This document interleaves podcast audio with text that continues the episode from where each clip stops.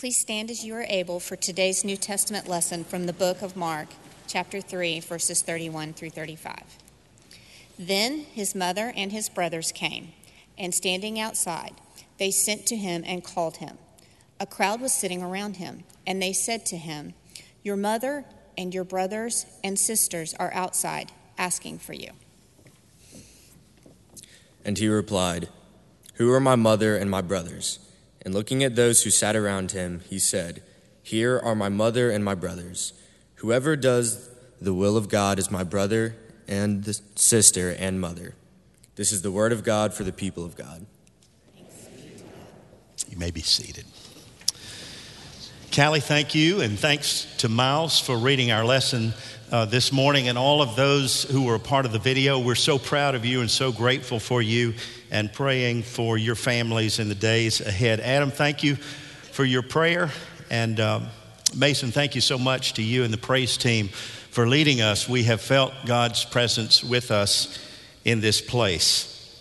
If you have been with us over the last month, you know that in this Easter season, prior to Pentecost, that we're continuing this series that we call Kindred Hearts with this reading that Callie and Miles have shared with us from Mark chapter 3. Now, I want to remind you, first of all, of the thesis or the premise of this series that I think is very important to note from the beginning.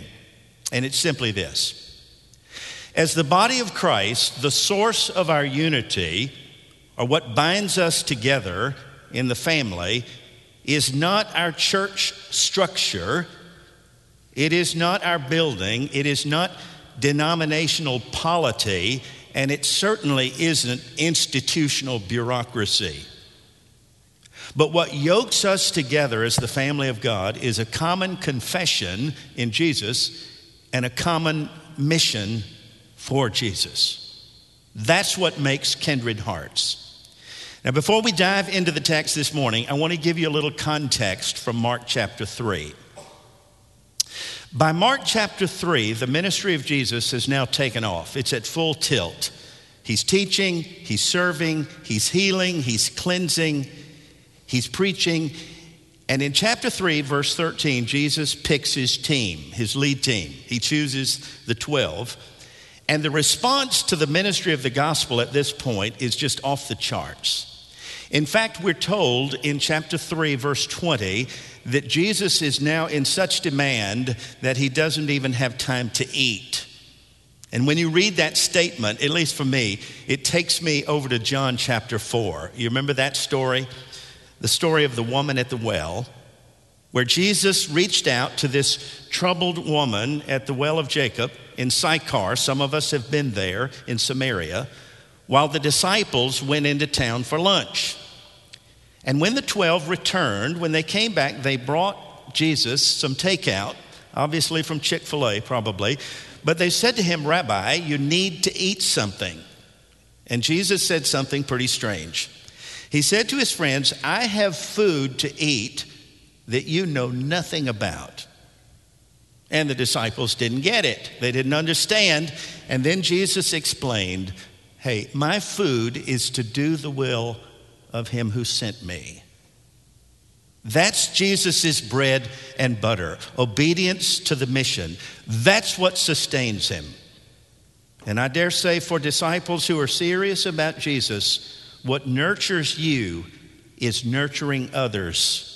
Whether it's sharing your witness or picking up litter in the name of Jesus, what sustains us, what nurtures us, is nurturing others. That's, that's our food. And so at this point, chapter 3, the gospel is just booming in Galilee.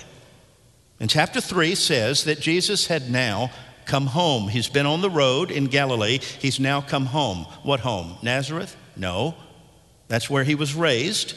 But now he comes home to Capernaum. I've been to Capernaum before. Capernaum is about 40 miles and 40 years from Nazareth. And Jesus has relocated there. He's ministering there, and he's now bunking with Simon Peter, his friend. What you may not know is in the first century, for a Jewish firstborn son to leave his native home would have been radical. especially for the firstborn son. But this is exactly what Jesus had done. Why? Because he was responding to a deeper call in his life that led him to Capernaum and inevitably to Jerusalem. And here's the thing that was happening this happens sometimes. As Jesus' popularity grew, so did his critics. Somebody told me the other day people will forgive you for almost anything except success. And how true it is. His own tribe, his own people, his own race were knocking Jesus. I want to give you a little commercial at this point. Starting June 27th, during the summer, gonna, we're going to do a summer series called Critiquing Jesus. And we're going to look at some of the criticisms of Jesus in his earthly ministry. You remember what some of his own people said about him? They said he's a glutton and a drunkard. He's a friend of sinners and tax collectors. He hangs with the wrong crowd. He doesn't fast like John, they said. He doesn't keep the Sabbath like we do, they said. He's got an unclean spirit, they said. He's got Beelzebub. He's got the devil in him. Along with his popularity, the critics came. I remember something Aristotle once said about criticism. Listen to this criticism is something we can easily avoid by saying nothing, doing nothing, and being nothing. Emmett Fox said it like this criticism is an indirect form of self boasting. And I think he's right. I read a quote the other day from a philosopher who said, The final proof of greatness lies in being able to endure criticism without resentment. Whew, I'm not great yet. Are you? And so, as Jesus' ministry grew, as his popularity grew, so did the critics. The rumor mill back in Nazareth, Jesus' hometown, said that this rabbi is beside himself. That's a euphemism for saying he's gone bonkers. He's gotten carried away, he's off his rocker. And when his kinfolk caught wind of the rumor, they made a beeline to Capernaum in order, listen to what the gospel, in order to restrain him. What does that mean? To take custody of Jesus, to take charge of him against his will if necessary. Because the family of Jesus was concerned about his welfare, but they were also concerned about their own reputation, their name. And this is where our text begins. Verse 31.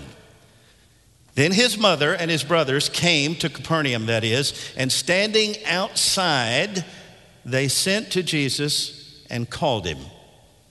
And notice I've italicized the word outside. You see that? The word outside is not just a spatial remark, it's a theological comment. Jesus' family was on the outside looking in. In other words, they were not yet sympathetic to Jesus' calling. They don't get Jesus. I think they're blinded by familiarity. It happens. Later, after Jesus' death and resurrection, many, if not all of his family, according to the book of Acts, would become charter members of the church. But early on, his own immediate family, outsiders. It's been said familiarity breeds contempt, and that can be true. They were blinded by their own familiarity with Jesus. Outsiders. Meanwhile, the crowd on the inside alerts Jesus to their presence outside.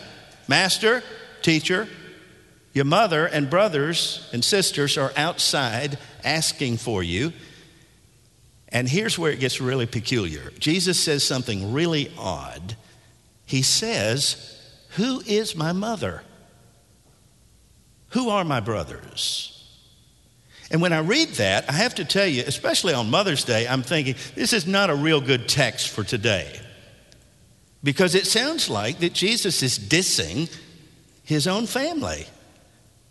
Now, if I'd have been there, First Church Capernaum, First Methodist Capernaum, I would have gotten out my Torah and said, Jesus, you need to know Exodus 20, verse 12.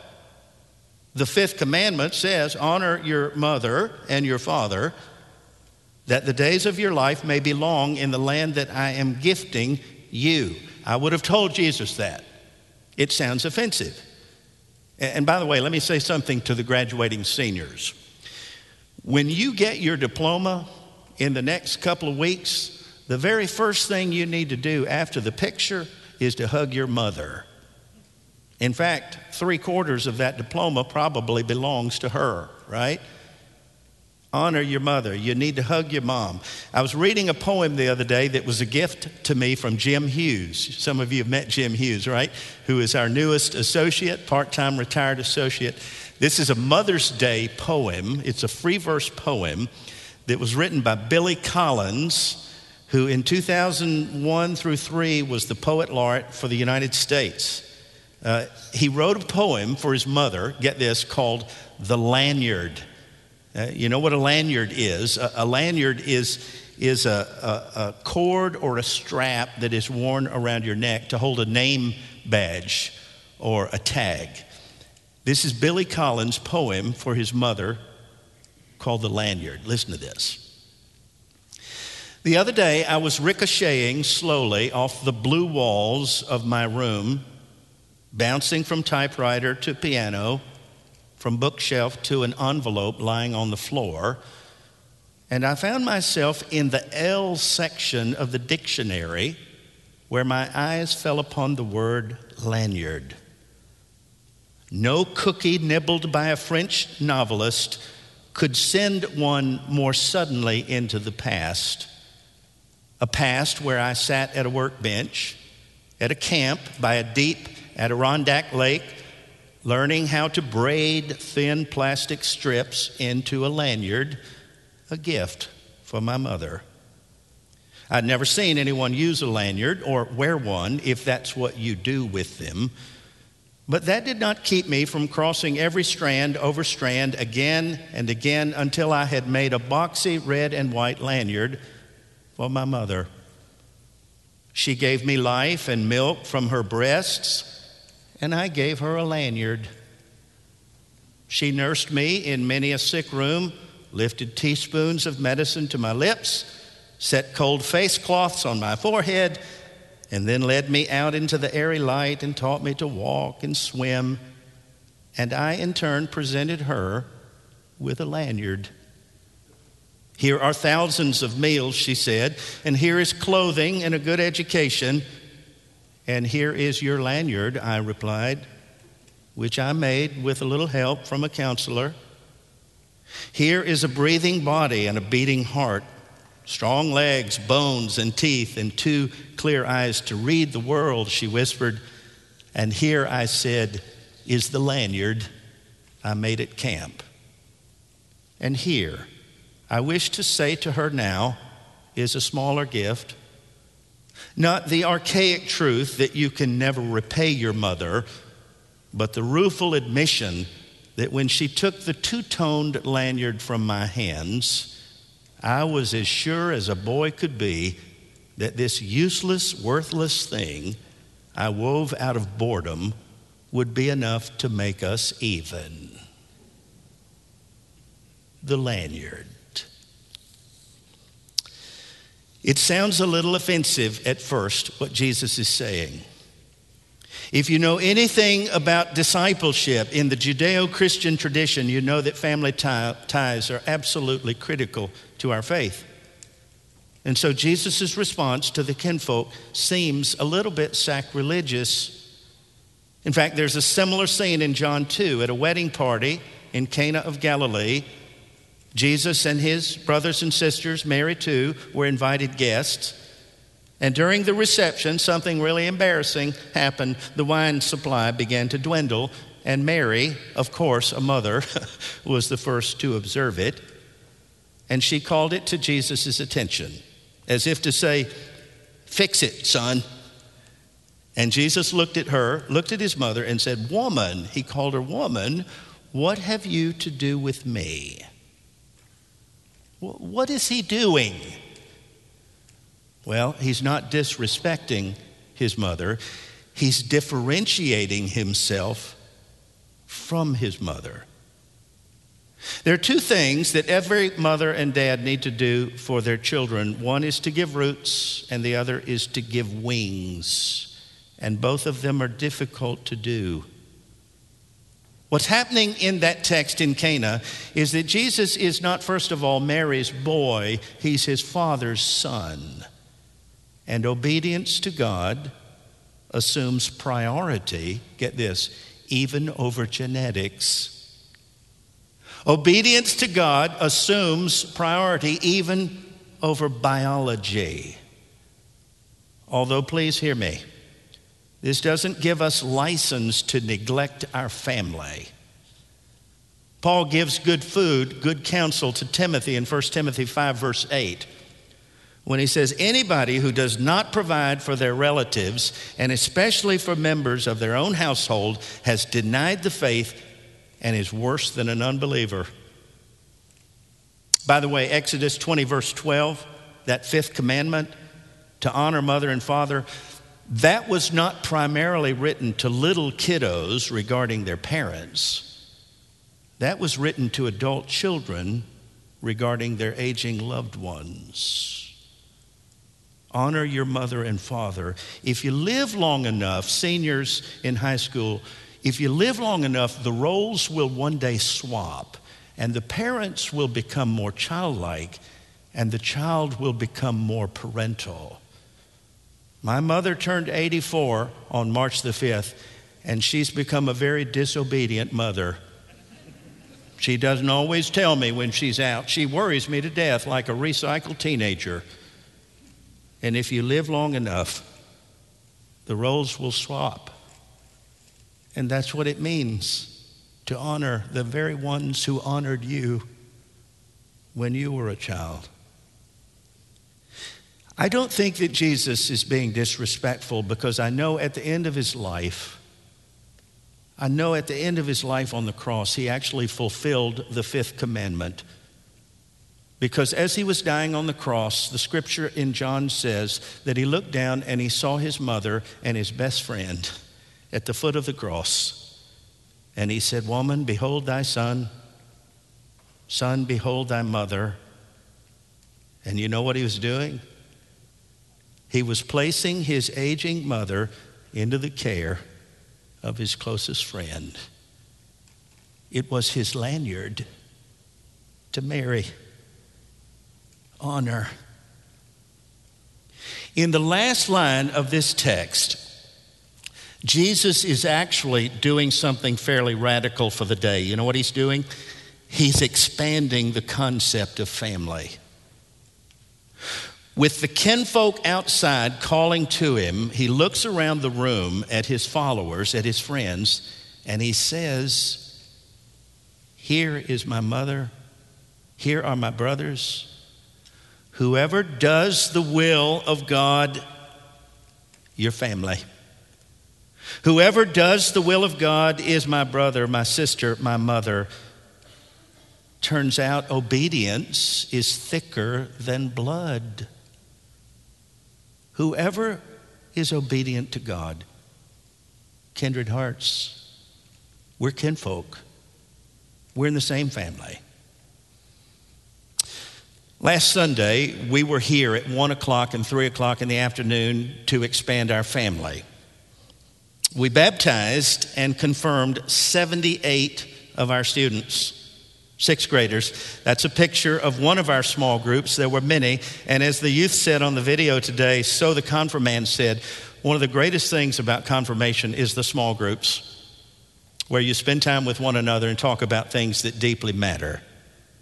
So these 12 year olds stood before us, 78 of them, last Sunday afternoon, repented of their sin, and publicly made their profession of faith in Jesus.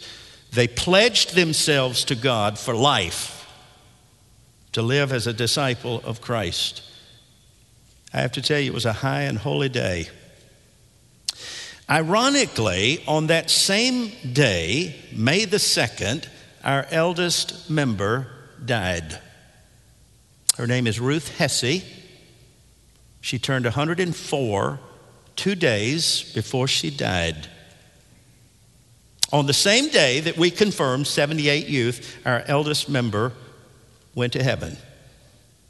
I saw her on Thursday before her death. She was no longer able to open her eyes, but she knew I was there, and we had a cogent conversation together. And I said, Miss Ruth, this Sunday we're about to expand our family at church, and we're going to confirm our young people. Do you have a word for them? And she said, I do. I want you to tell them that they're my children too, that I love them I'm praying for them and welcome to the family. I'll never forget it. It struck me last Sunday afternoon as somewhat fitting that on the day that Ruth Hesse received her eternal welcome, we passed on the torch to the next generation. The family is still expanding. Last word. Three weeks ago, our daughter Haley changed our world. At the breakfast table on the Gulf Coast, she and her husband, Zach, that we are learning to love, announced that our family was expanding. She's going to have a baby.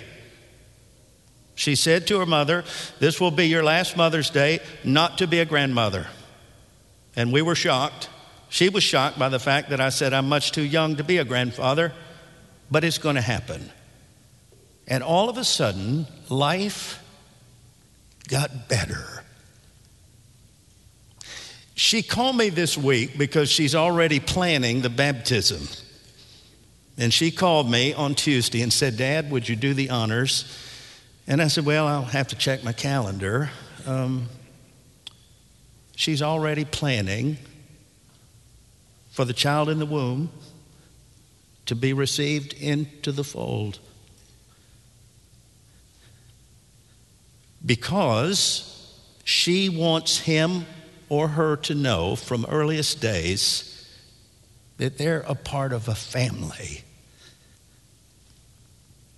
that's bound together by unconditional love. A family where through baptism water is thicker than blood. So, whatever age, whatever stage you're in, whatever transition you're facing, and seniors, this will be probably as big a transition for your parents as it is for you.